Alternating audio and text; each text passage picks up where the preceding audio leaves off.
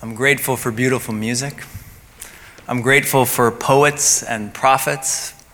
I'm grateful for Audre Lorde, feminist, lesbian, African American, a poet warrior who addressed the injustices of racism, sexism, and homophobia. I'm grateful for that poem, A Litany for Survival. I'm grateful for the beautiful words of Reverend Meg Riley, a member of this church, my friend and colleague, who is a poet warrior in her own right.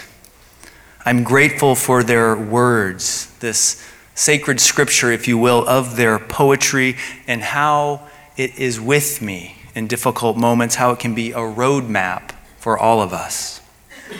I'm grateful that a litany of survival invites us to push through fear, to name our truths, to speak, to bring our light into the world, knowing we aren't going to survive and we're not going to live forever. I'm grateful that these poets, these prophets, invite us to live with moral courage. They call us to love fiercely and to speak truth. And Meg Riley reminds us that as we speak, as we move through this world, there is a web of love that holds us. I'm grateful for that reminder.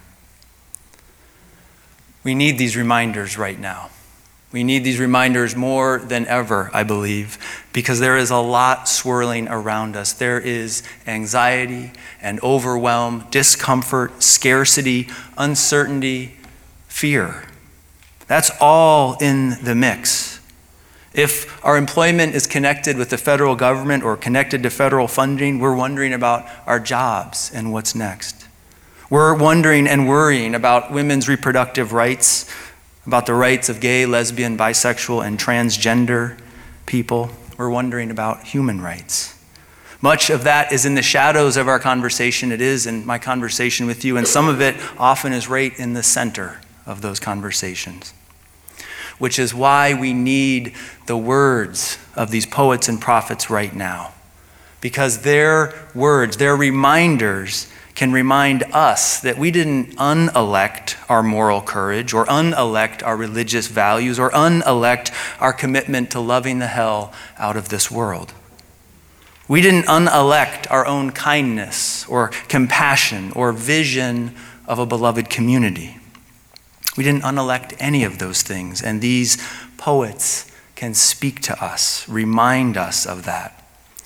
This moment we're in, this time right now, and the turmoil and the unease, this time of great opportunity and very real danger. I don't think it's new. I don't think it's new in the arc of the human story. It's just that some of us haven't lived through it before. But make no mistake. This moment is surely part of the larger human story, a story about empire, about power, about resistance, about liberation. And how we respond to this moment, how we call upon the prophets and the poets to be with us in this moment, well, that might shape how the rest of the story unfolds. This afternoon, you heard Jen tell you, and uh, we will celebrate in this space at 4 o'clock our Christmas pageant. We've done this for years and years, and it's a beautiful thing every year to watch those who were um, an assortment of animals move up to the next part of the pageant to become angels, maybe, or to become shepherds, all with this eye toward maybe some point in time being Mary or Joseph in the pageant. It's a beautiful thing. We love seeing our children. We love the power of this community coming together. And it's deeper than all of that. This is an ancient archetypal story that we are telling. It's about this birth of this powerless, tiny, helpless little child. And his parents, Mary and Joseph, they have no money. They have no place to stay. They are desperate, like so many are in the world. They finally find shelter in a barnyard, and Mary delivers the baby there. And almost immediately after the birth, they have to leave town because King Herod wants to kill all the firstborn baby boys, as he's heard that one of them will someday lead the Jewish people and is a threat to his power. But here's the part that I want us to hear, church, And that is that throughout this story, both Mary and Joseph, they have these experiences in the waking world, in the dream world. They have these experiences where some presence, some divine presence, speaks to them and says, Do not be afraid. I am with you. I am here. Or maybe it's more poetic than that, though that's what's recorded in the scriptures. Maybe it's something like those words from Reverend Meg Riley. Maybe it's don't be afraid. Each of us, imperfect and vulnerable body spirit that we are, is held in the sacred web of love. Don't be afraid. Again and again in this story, and really throughout the whole of the Jewish and Christian scriptures, the refrain is often the same Don't be afraid. I am with you. I am here. I'm not leaving. And step for just a moment outside of the Christian story and whatever relationship you have to the Christian and Jewish scriptures, and just think about this in terms of your own life, in those moments of fear, in those moments of anxiety, in those moments when you're facing surgery or birthing, those moments when you are sick, those moments when you are dying, even. Isn't it true that that is what we so often long to hear? I'm right here. I'm with you. It's okay.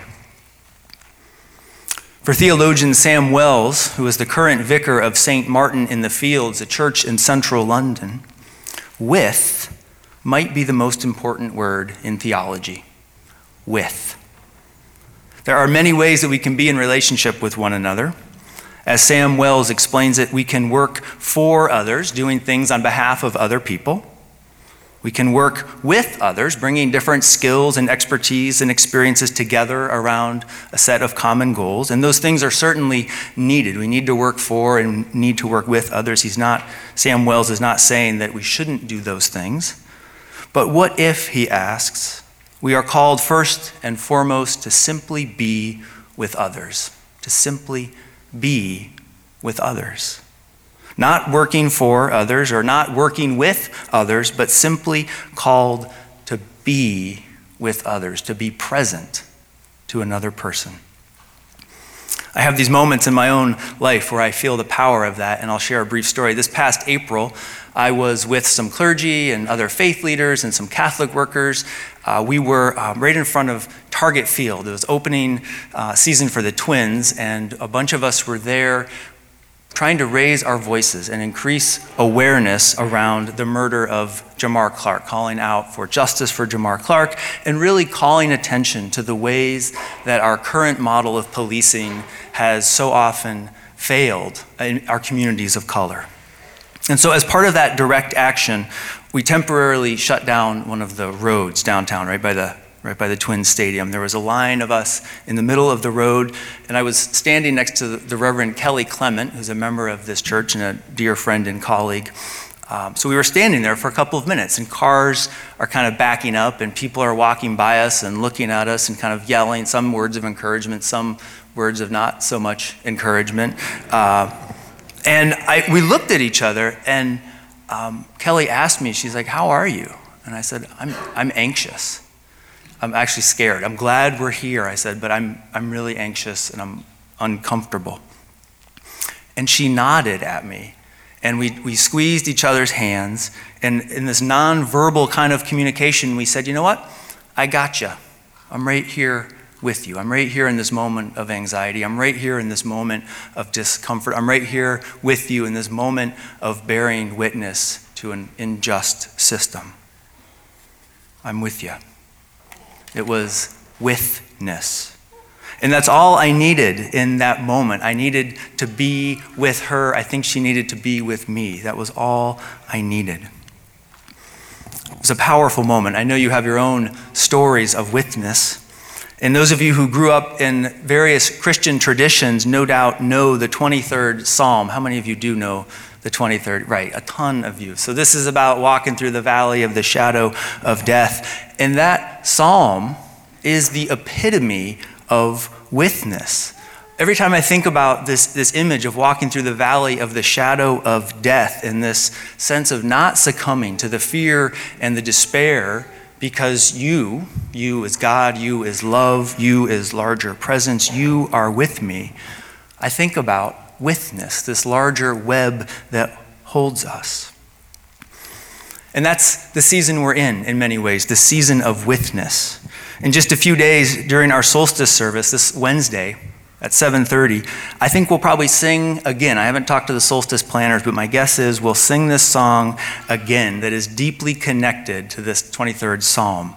It's a song we sing every year at solstice, and the lyrics go like this.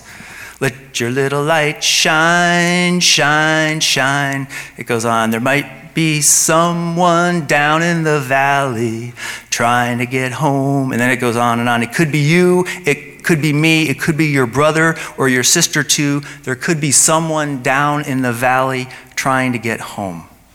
So let your little light shine, shine, shine. And I always imagine when we sing that and when I think about how that's drawing on this 23rd Psalm, I always think about someone walking on this dark path in the valley, right? At the bottom of maybe two hills. It's dark, it's treacherous, there's, it, there's fear, there's uncertainty, there's anxiety. And then I like to imagine up on either hillside, there are just dozens of people with torches or with candles who are essentially saying by their presence, by the light, that we're here. We're here with you. You're not alone in this place of darkness. We are with you. Withness. Last Sunday, many of you helped hand deliver poinsettias to those who had lost, lost a loved one this past year. And grief is one of those things that can certainly take us into the valley of the shadow of death. And a poinsettia from this community is another way to say, We are with you. You are not alone. As Sam Wells says, with might be the most important word in theology. And he invites us to practice being with others on a more regular basis. In his words, to say to someone, I want to be with you, is to say, when I'm with you, I feel in touch with myself, in touch with what it means to be human, in touch with creation, in touch with God, if that's language that works for you, in touch with love. He goes on to say, When I say I want to be with you, and you say that to a wealthy person, it may be a way of saying, I really want to just be with you because I value you for who you are, not because of your wealth or what you've achieved in your life. To say that to a poor person, I want to be with you, is to say something equally important. To say it to anyone, for that matter. If you can't say to someone, I value you for who you are, and want to be with you.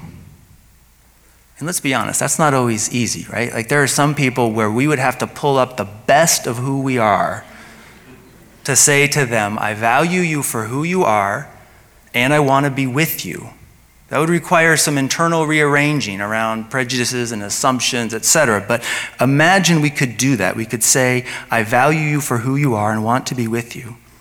But if we can't say that, then, as Sam Wells writes, there really is no reason in the world why that person should trust you. Because if you can't say such a thing to a person, I want to be with you, I value you, and want to be with you, it's clear they are only using them as a means towards some further end. Sam Wells, he shares the example of a person who has a terminal illness.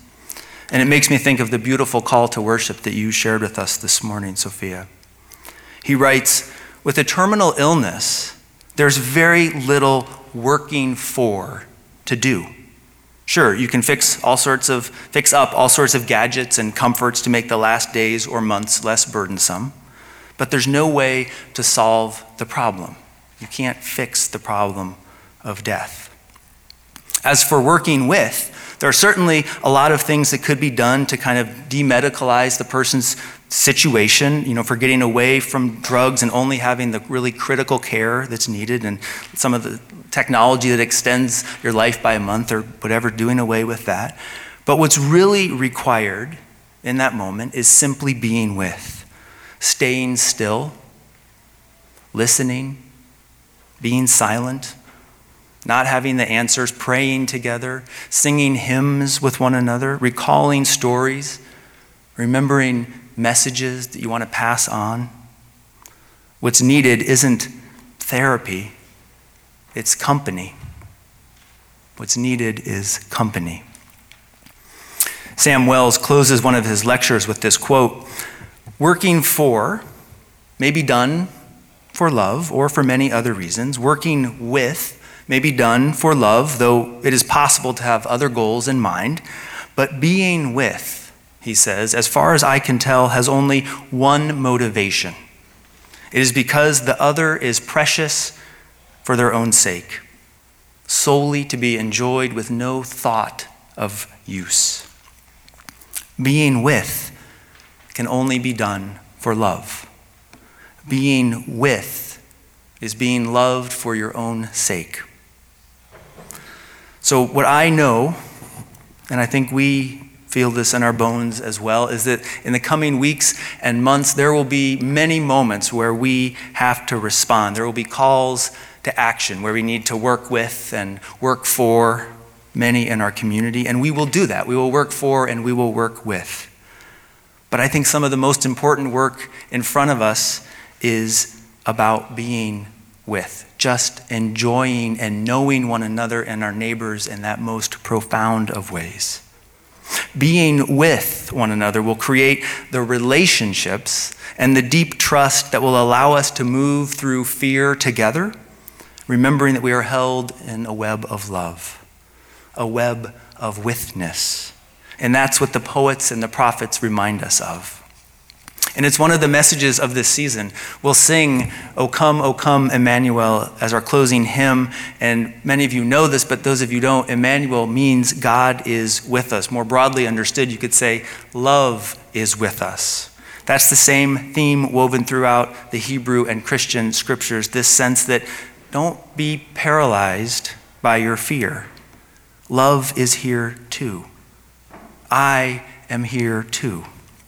The Spirit is here too. And instinctively, we know the power of presence, of withness. One of my favorite moments, my absolute favorite moments on Sunday mornings is after the worship service, after we've left, we've said hello to some of you out outside the sanctuary, and then I come back into the sanctuary and almost everyone's gone except for a few little pockets of people, people who are connecting with one another in the pews. Some of you have turned around in the pews and you're talking to your neighbors. Some of you are in the aisles, engaging with one another, listening deeply, leaning toward one another. Sometimes I think you know each other. Other times I'm pretty sure you don't, but you have found a way to be with one another. You are letting your light shine or letting the light from another person help you find your way. It's a beautiful thing to see. And so, in these turbulent times when many are hurting and scared, may we take courage. May we be with one another and our neighbors, trusting that in that withness, love or God or the Spirit of life is with us too. May we trust that withness and the intimacy that is found there, may we trust that that will ultimately lead us to a more just world. May we be with one another. Amen.